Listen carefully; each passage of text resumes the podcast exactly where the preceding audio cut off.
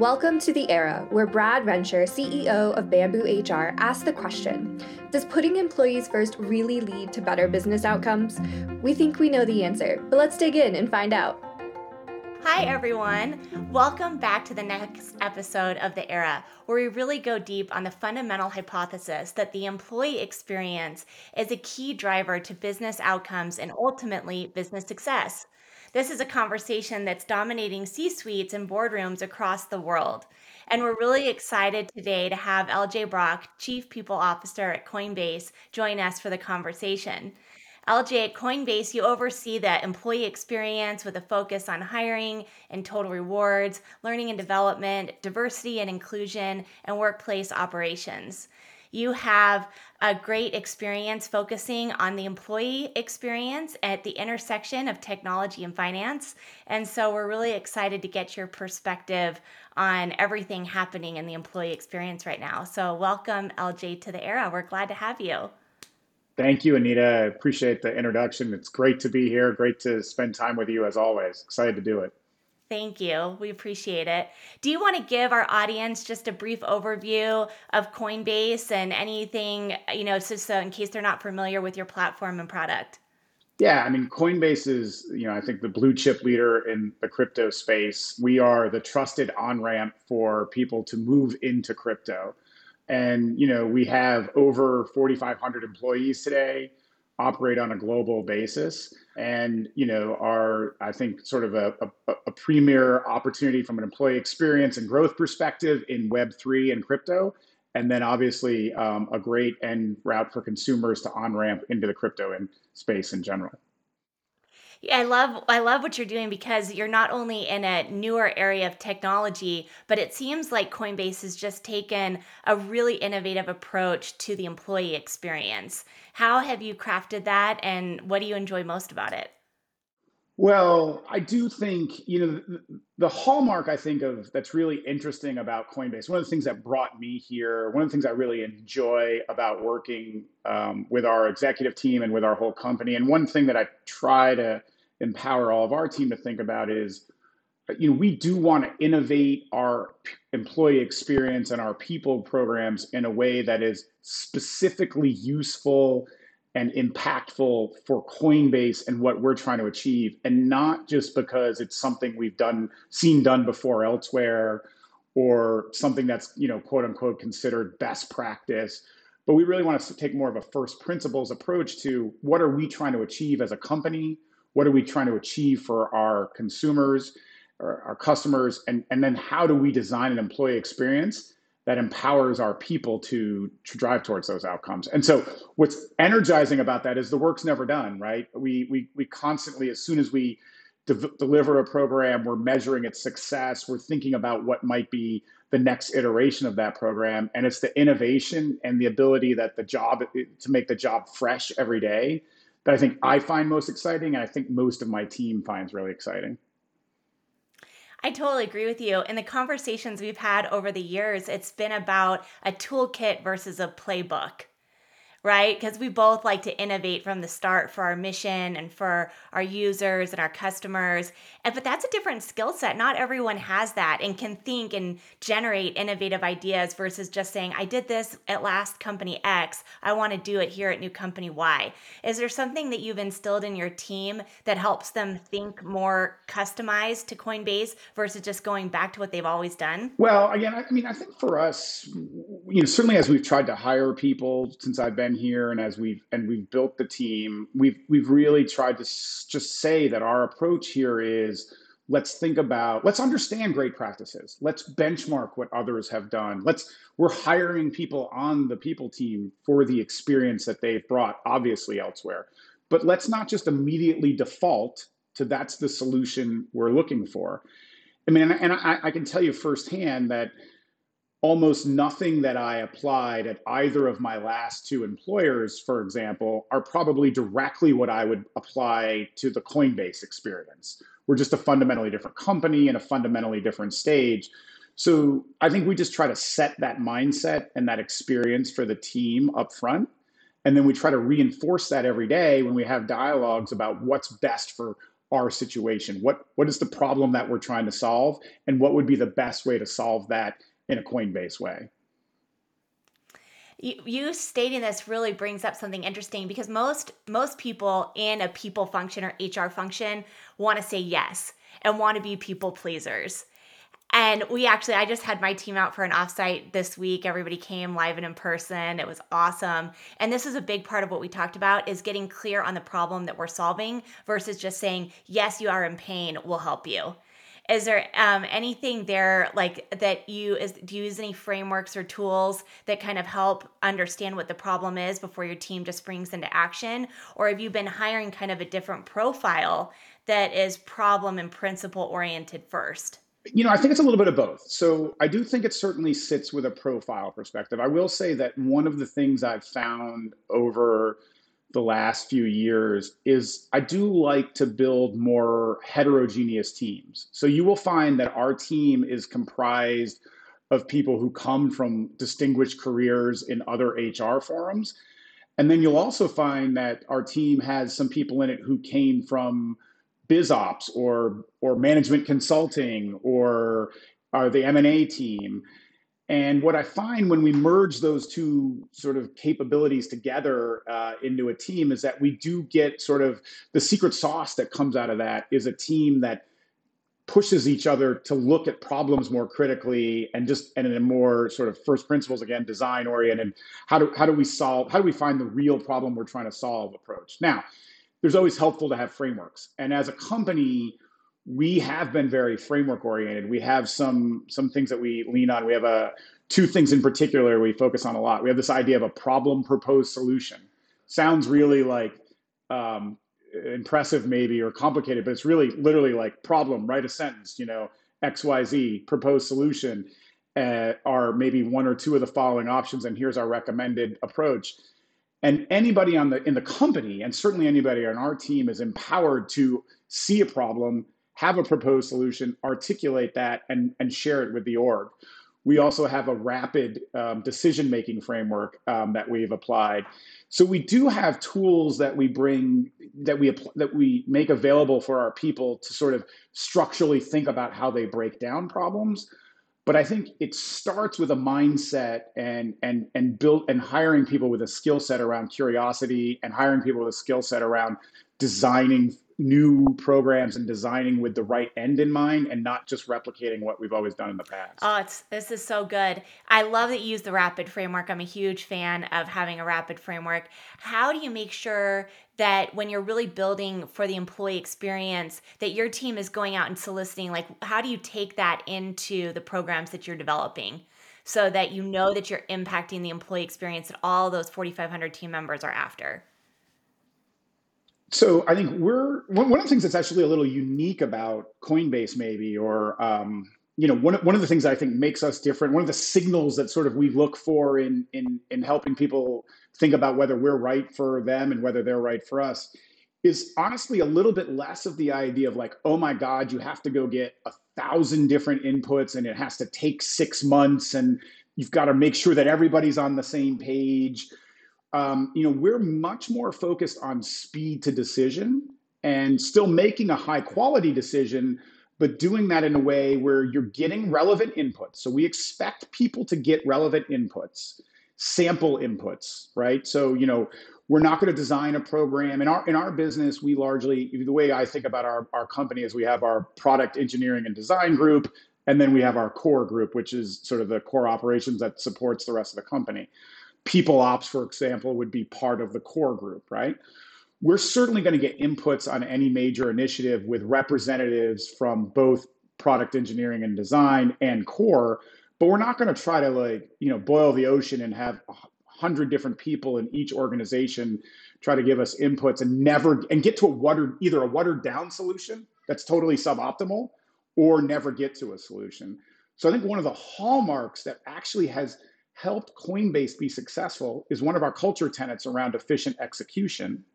And the way that efficient execution plays out with this rapid model is yeah, you want to get inputs, but if you're the DRI, if you're the directly responsible individual for this, you're ultimately going to use those inputs, but you're going to be expected to make a timely decision.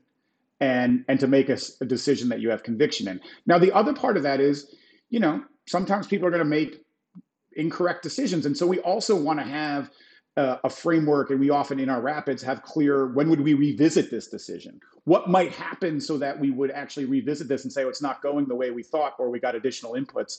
Let's make another change. So another i think hallmark of coinbase which i see of as a strength is just because we've made one decision and we're heading down a path with that if it becomes apparent as we get additional data that that was the incorrect decision, we're willing to revisit that and go in a new direction.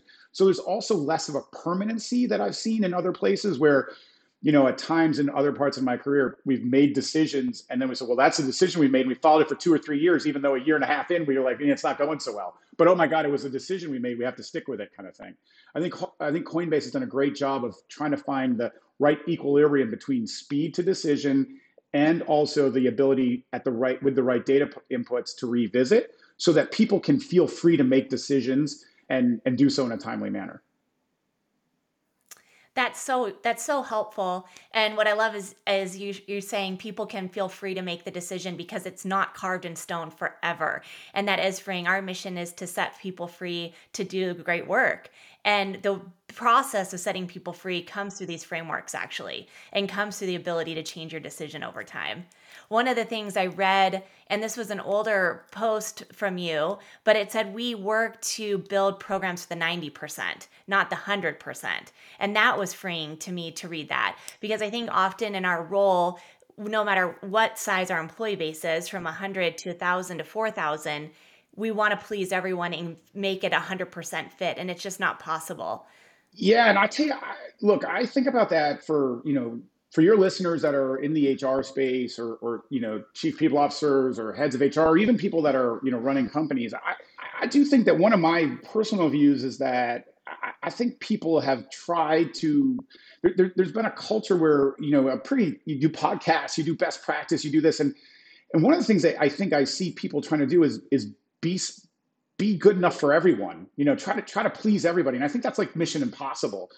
So so I, I like the idea that we're a hetero, you know, we're a different company. Like we're that, that there's a heterogeneous marketplace that we've taken a stance on the way that you know how we think about our culture, how we think about our delivery, how we think about our work pace, how we think about our compensation models.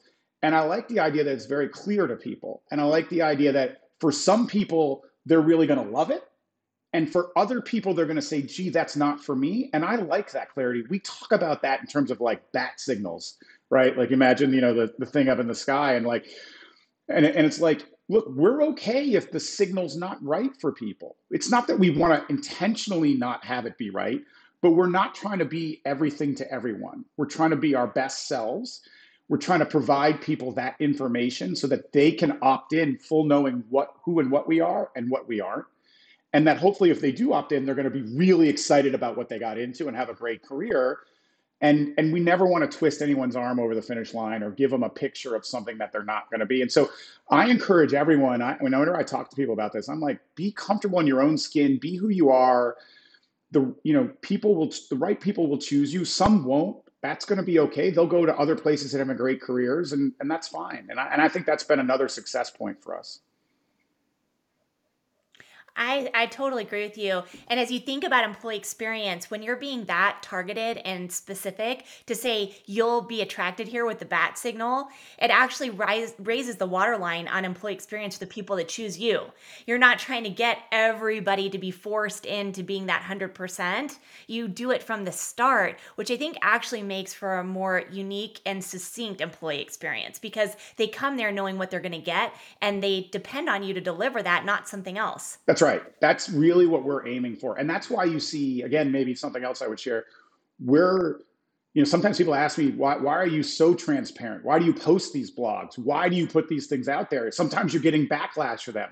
And it's literally for what you're saying, Anita. We, we want people to know in every way possible who we are and what we're about and how we're trying to run this company. We want them to have all that information so that they can opt in and make the best decision for themselves. And then that ultimately ends up being the best decision for the company. And that translates into being the best decision for, um, for our end users. You know, as a practitioner, LJ, I always appreciate it. You're first to post on really being mission focused in this new era. You're first to post on remote work and then having the week weeks off that you're doing. And it's awesome. And I appreciate you sharing your learnings as you go through all of it. What are some things that have come out? You know, remote work now seems like old news for everybody at Coinbase. How how has that played out? What have you learned from it? Yeah, I mean, it's so look, I think to have the remote work conversation, it's instructive to just put a little framework around it. So, so one thing that's important to note is when I joined Coinbase, you could I could not have joined a company that was more in person in nature. Um, oh, at the really? time, yeah, at the time I joined, I was living in Chicago.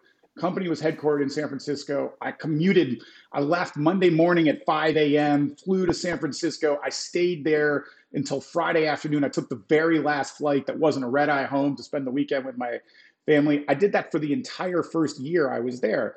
The company was an in person company. Now, we, like everyone, um, you know, as, as, as COVID began to take hold, we actually de escalated kind of early. We were, I think, fortunate to be ahead of that. Um, but as COVID took hold, you know, we went remote, as I think almost everyone did at that point. What we saw when we went remote is that, in my opinion, we had maybe unintentionally, I think, tuned the company to be highly effective in a remote world. And I think this is a you know totally my personal opinion. I don't think it's Coinbase's company view, but I think that Brian, I think one of the things that Brian, our, our CEO, did is, in, in my in my estimation, is he tuned the company even in an in-person world to level the playing field for introverts and extroverts. And so, with things like problem proposed solutions and rapids and the way we ran meetings um, and our expectations around having pre reads and commenting in docs and the idea of one person, one device, all of these things were at some point tuned to level the playing field so that it wasn't just the loudest or most gregarious voice in the room when we were in person. It was the person who had the best idea could contribute equally. Well, when we went remote, that ended up meaning we were actually working asynchronously incredibly well. And then the thing we saw is wait a minute, you know, we have this another, I talked about efficient execution being one of our culture tenants. The other one, in fact, that we just talked to the company on a refresh about today in a town hall is top talent in every seat. Really, really, I mean, it's the number one operating priority for us, right? We want to have top talent in every job. Well, I think one of the things we realized is look, if we're really honest with ourselves, it's hard to truly have top talent if you're going to define top talent as the people willing to commute to downtown San Francisco on a daily basis. And so then when we moved remote and we knew that the company was functioning well, we were still achieving all our OKRs, we were growing like crazy. And we were like, wait a minute. And this is, by the way, only 60 days in, uh, probably. We were like, wait, now we have better access to talent too if we go remote. Let's make that happen. And so as a company, you know, we jumped early into the idea that we're not going to go back. We're going to be remote first. Now, we were very clear in our from day one and have continued to be very clear that remote first was not hybrid, right? So it was not this idea of be in the office three day, you know, but have Mondays and Fridays work at home. Because our worry there was you know the thing the way we phrase this is like we want your progression here to be about your skill sets and your impact to the company not your geography. And if at the end of the day you still get you know a, a either you know an implicit or, ex, or, or extrinsic or i'm sorry a very implicit sort of um, upside by being in more then then you know you're not really going to be remote. And so we were really committed early on. So look I think we've been all in on remote for a long period of time. I think the truth of the matter is we're still on a journey to make remote first a success. I think anybody that tells you they've totally nailed this, save the companies that maybe were doing it even pre COVID, I would be a little skeptical on for a couple of reasons. One, I think, you know, people are just getting the opportunity now over the last several months to really go back. So we have to prove that being in a remote model is better than being in a hybrid or an in-office model. And then I think we're still, you know, we're still on a journey of like, how do we get people together on some cadence so that they do have in-person interactions? Because we're also not saying we're a virtual company. We're not saying, hey, you're never going to interact with your with your peers or your coworkers. We are saying, hey, we want you to get together once a quarter on some regular basis. And so a big effort for me and my team right now is how do we really bring that alive on a regular basis? And we've struggled with this because you had a world of like, well, we can't get together. Oh, wait, now the COVID's receded a little bit. There's this small window. Let's all race to get together. Oh, wait, now it's coming back for another wave. We can't get together. Um, oh, wait, now we're heading into a crypto winter. We have to be a little more thoughtful about how we spend our money. Oh, should we get together? And so we're trying to get to the right equilibrium here. It's a journey for us to be certain. But the commitment we've made to our people is we're you know we're going to be on this journey. We're going to we're going to be a remote first company, and I think it's really unlocked um, a, a, an incredible talent uh, population for us it has unlocked an incredible talent population for all of us. We've all benefited from it and it's been awesome. We just have been doing some research that was we had a guest speaker come in and talk about that when you're on Zoom, your body can't actually release dopamine in creating connection. Right? Like you don't get that same level of neurotransmitted connection physiologically on Zoom that you get in person. And if that is an indicator of building trust, how do we say, okay, we're focused on being remote and we know we want to build trust in relationships? And so I think that's the part that we're all grappling with because I agree with you, like hybrid gets real messy, yet it seems to be what we're doing anyway, whether we admit it or not. And then, you know, none of us really want to be virtual. So it definitely is evolutionary here as we go through these times without giving your, your base whiplash. Yeah, I mean, look, I mean, I just had a conversation this week. Brian has been very clear with with me and, and our team and the executive team that we've got to solve the uh, the the the conundrum of making sure that people get regular interactions, even as they've been dispersed, for the very reason you just said. We've got to make sure that we continue to build trust between teams, between senior leaders and managers and individual contributors um, between cross functional partners. If we don't build trust, we won't be as effective as a company. So, to me, the number one thing we're trying to focus on in these in person interactions is trust building moments because it is harder to do virtually for certain. And, and, and, and so I, I, I, don't, you know, we're on the journey. We'll probably actually even maybe do another post uh, in the coming months around like the journey that we're on and how we're trying to solve it. It's certainly not something we've solved. But I'll tell you that probably it's going to end up looking like, you know, we're going to almost build sort of like an in-house travel agency slash employee experience function that like really is focused on making sure our people are getting together and and have clear goals on the percentage of people getting together on a regular basis. That's so interesting because as I look at like if I just Google search Coinbase, trust is in your tagline. Yep. And so it is such a great tie to your customer experience. Are you seeing those two come together?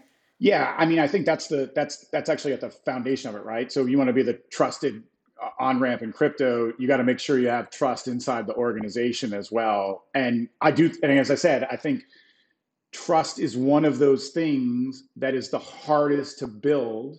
As you know, as it sounds like your your guest speaker said, um, in a totally remote world. And I think we've seen when we've brought people together like spikes in trust, right? You see it get built. Then you see yourselves go away. And if you don't get back together, you start to see it erode a little bit. So that's why we're so focused on this cadence, right? Of how do we build this as a repeatable way that we work? It's just second nature. Um, and that's what we have to really unlock going forward. It makes me totally curious as we've entered a crypto winter, how does that affect trust? you all being on the forefront of it probably saw it coming. And so has it has that been a part of it too? Is helping people understand there's just cycles economically. You know, if we even think about the broader economic cycle we're in, a lot of our team members have never been through a downturn, crypto or otherwise.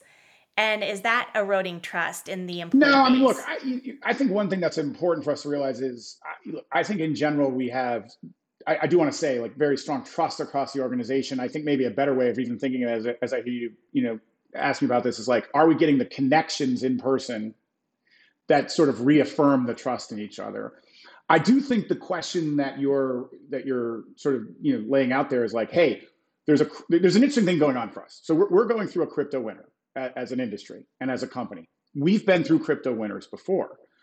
So you know, on one level, we actually have a lot of confidence, a lot of background in having been through this before, and and I think there's trust that in the organization and amongst each other that we we know what that looks like and we know how to navigate that. The very interesting thing for us and our employee population is this is really the first crypto winter where we're also going through sort of a broader economic challenge. I don't know, arguably a recession or not, depends, I guess, on how people are defining it, but certainly some some broader macro headwinds. I do think that's an interesting thing for us to deal with as employee experience professionals. Because look, the vast majority of the population at Coinbase, and I suspect many companies, many tech companies, certainly, and many companies broadly, have probably never worked through a downturn, right? So, you know, if you graduated from 2009 or 2010 onward, you've had a great 10, 12 year run of strong sort of economic environment and, and employment environment. And so I do think um, one of the challenges we have as practitioners right now is how do we help people understand what's happening and how to navigate that and feel confident about their careers through a period that looks a little different than historically probably other periods they've had. And so that is an area of focus for us as a team. What I love that you said there, LJ, is something that we've also doubled down on, and I've encouraged our peers to do it as well, is that you have an opportunity at this time to remind everybody you've been through a crypto winter before, and you're going to provide stability through it right? And so we did messaging both to our customer base and to our team member base to say, hey, this isn't our first rodeo. We've been here before. You can count on us to be stable and to get through it. And I think that a message has to come through to tie the employee experience, especially those that are customer facing, to say you can depend on us. We're still here, we're still trustworthy, and we're going to be here on the other side of it and it's just a, a, a, it's like a piece i want to see conviction in from more organizations yeah, so I think there's two aspects to that for me. So, so at the enterprise level, you know, we've recently done a campaign that's like a long live crypto, right? So it's sort of it, it was this great little campaign that was that was like, hey, all the times that people said the winter, this winter was going to be the last winter, and you know, you sort of look back and you're like, oh, well, gee, that's starting to lose. Uh, sort of started hard to predict that this winter is really going to be that bad again because you can see that the trend line is one where you know adoption continues and and you know the industry is going to be fine and we're going to be fine and, and, and we're going to get through this and come out stronger on the other side. I think there's an interesting individual thing that people are going through career wise and, and i'll tell you what we're really trying to focus on here is this idea of like you know can we make sure that we're connecting business need with moments of individual development for people? So sure maybe in a crypto winter we're not growing headcount at quite the rate we would have in a you know in a sort of hyper growth moment but that doesn't mean for the people who are part of this right now that we can't really give them incredible career growth um, by really making sure that as moments of opportunity happen in the business, we understand where their career aspirations are and we're connecting them to that. And I think that, you know, your listeners and users, that's one of the things I think as you're as you're going through a downturn, I think that it requires managers and leaders to be really intentional and advocates for their people in those moments to think about how do you take advantage of business need and connect it with career development? Um, and I'll just say personally, when I, you know, and, and the reason I speak sort of with that with a strong sense of conviction is both, you know, I've been around long enough now um, that I've been through two downturns, right? So I went through the, the 2001 bubble burst and the 2008 sort of financial crisis. And I would say that my career accelerated coming out of both of those but it accelerated coming out of both of those because I was able to really do some great work in the middle of the downturn that allowed me to sort of accelerate. So I really want for Coinbase for our for our people to be able to experience this time as one where they're advancing their skill sets in a way where it's going to be an accelerant for them as we move through this winter and back into sort of a, a growth mode again.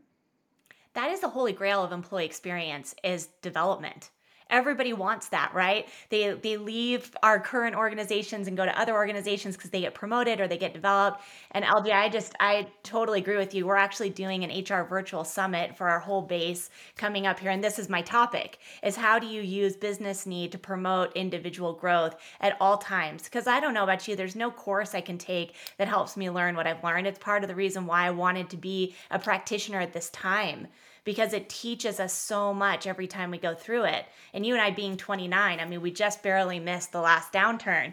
Yeah. Um, but that was, I agree with you, my career also accelerated through that time. And I learned so much that's come with me in creating new toolkits for everywhere I've ever been because every downturn is different and everyone can teach and learn through the circumstance of it.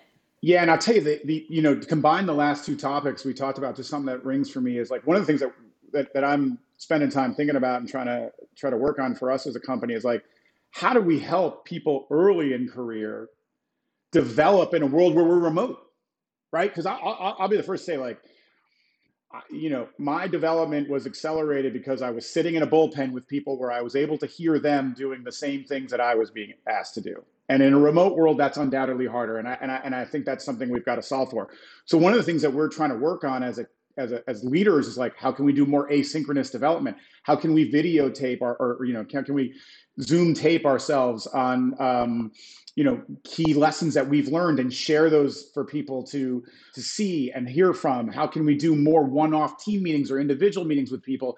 How are we really intentional about creating moments where people get that same development in a remote world? And so i think you know for your leaders that are listening to this i think that's an area they really need to focus on for people that are thinking about how do they navigate their careers in a remote environment. My advice would be look for a company and an environment where people are thinking about how do you solve for this kind of complex scenario of remote maybe it's hybrid but certainly remote and and still keep high, career growth going when you're early in career and you need to have that kind of mentorship opportunity completely and and we can't depend on it being in person we've got to create a different path so I've got to ask just because you brought it up, but how does this play back into your new strategy on top talent? How does it tie together with what you want to achieve there?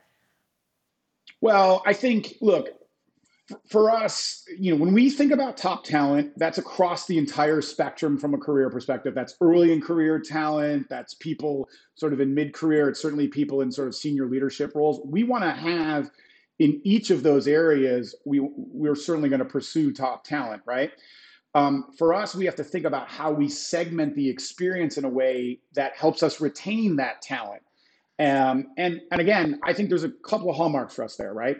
One is we want to be really transparent to them about who we are and what we are. Um, two is we do want to have a strong culture around co- coaching and development for people. Um, and then, you know, three, I would say is for us, we've really made a cornerstone of our top talent philosophy a really transparent pay for performance program. So when people come into our organization, we're very clear with them that if they have outsized impact in the organization, they are truly going to see differentiated rewards. That in itself is another signal. Some people are really excited about that and they opt in. That those are the right people for us. Some people are a little concerned about that level of differentiation or what that means. And, and again, that's okay for us. So I think that's one of the key signals we've used to sort of help um, make sure that we differentiate how we think about top talent. That's a great one. The pay per performance is a must have. What are you seeing around coaching and development? Is that a new area of focus or something you're looking to build on? Um, it's not so much a new area of focus in coaching and development. It's it, I, one thing that I think about is like look, if we're if we're just if we're all really honest with ourselves, you know, as practitioners in this, we all want to talk about coaching and development. We're all, you know, we all love to say how important it is. We all love to say it's a big priority. Truth is, when you're growing like crazy, you know, when you're doubling the company or something like that, it's hard.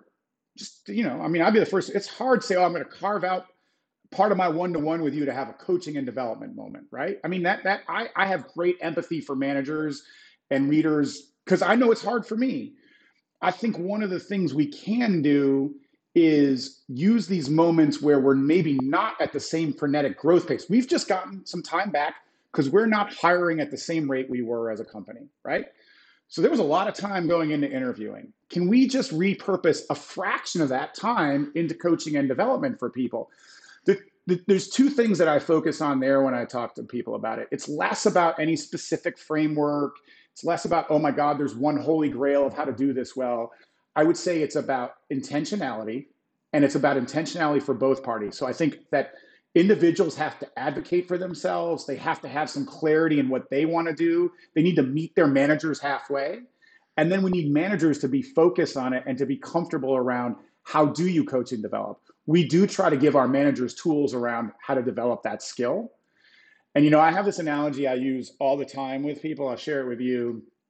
And you know, I'm like, eh, uh, other than than being in this role, I spend most of my whatever free time I have playing tennis. And and and one of the things I say to people is, you know, you hear, are you a feedback culture or are you a coaching and development coach culture? And to me, you know, feedback is my coach standing on the other side of the baseline yelling at me that I'm not following through in the right way on my forehand. They're giving me feedback. They're like, "Hey, you need to swing through faster. You need to follow, oh, oh, you know, follow through and finish over your shoulder." That's feedback. That's one useful tool. Another is when they come around the net and they literally move my arm in the right swing path, and then maybe they take two steps back and they start dropping balls in front of me and they're making sure I'm doing it and they're taking a chance that they're going to get hit. And so a lot of what I talk to people about is like, are you coming around the net? Are you really getting in the game? Are you really showing people how to do it? Or are you just yelling from the other side of the court, hey, this is what you should be doing? And are you willing as a leader to maybe get hit by a ball because that's how much you care about making someone successful?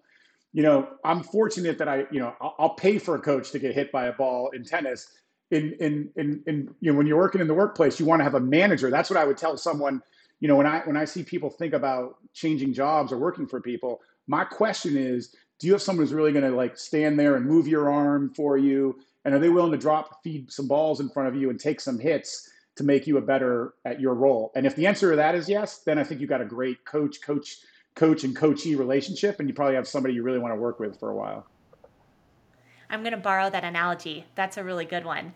And it sounds like it ties right in, though, to using the work, the business case to develop team members.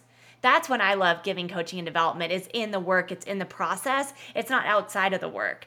So it's like if you want to take on a new project, I'll work through it with you and using your piece problem, purpose, solution. Let's go do and solve it together, create a project where you can learn. I'll stand around the net with you in it versus having you go take a course and come back and we talk about Absolutely. it. Absolutely. I mean, look again. I, I, one trick I would share, you know, for for your listeners that I think about is, you know, I, I often talk to people about like what's their end goal, like where, where where do they see themselves wanting to get to, and then you know, let's talk about what are the aspects of that job, and then let's do an analysis of where you would be considered ready for that job and where you wouldn't, and let's let's actively work on closing the gap. And you know what I find is, it, you know, if you embed that in the work of the company, I, you know, I, I feel like if the worst thing that happens is we end up being a place where we build people who can achieve their dreams, whether whether those roles are always available in Coinbase or not. And I think nine times out of ten we'll be able to offer them.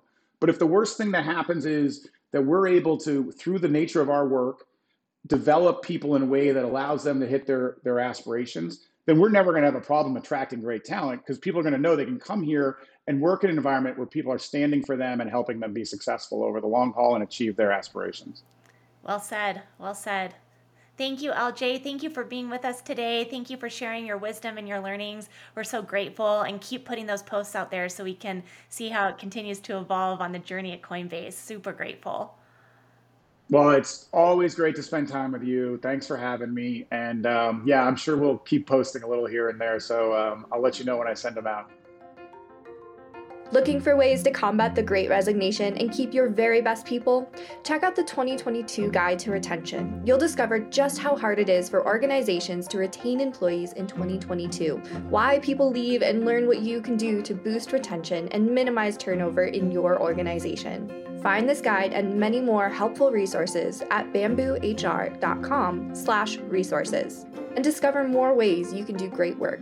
That's bamboohr.com forward slash resources. You've been listening to The Era. Stay connected with us by subscribing to the show in your favorite podcast player. If you like what you've heard, please rate the show. Your feedback helps us make content that's valuable to you and your work. Thanks for listening. Until next time.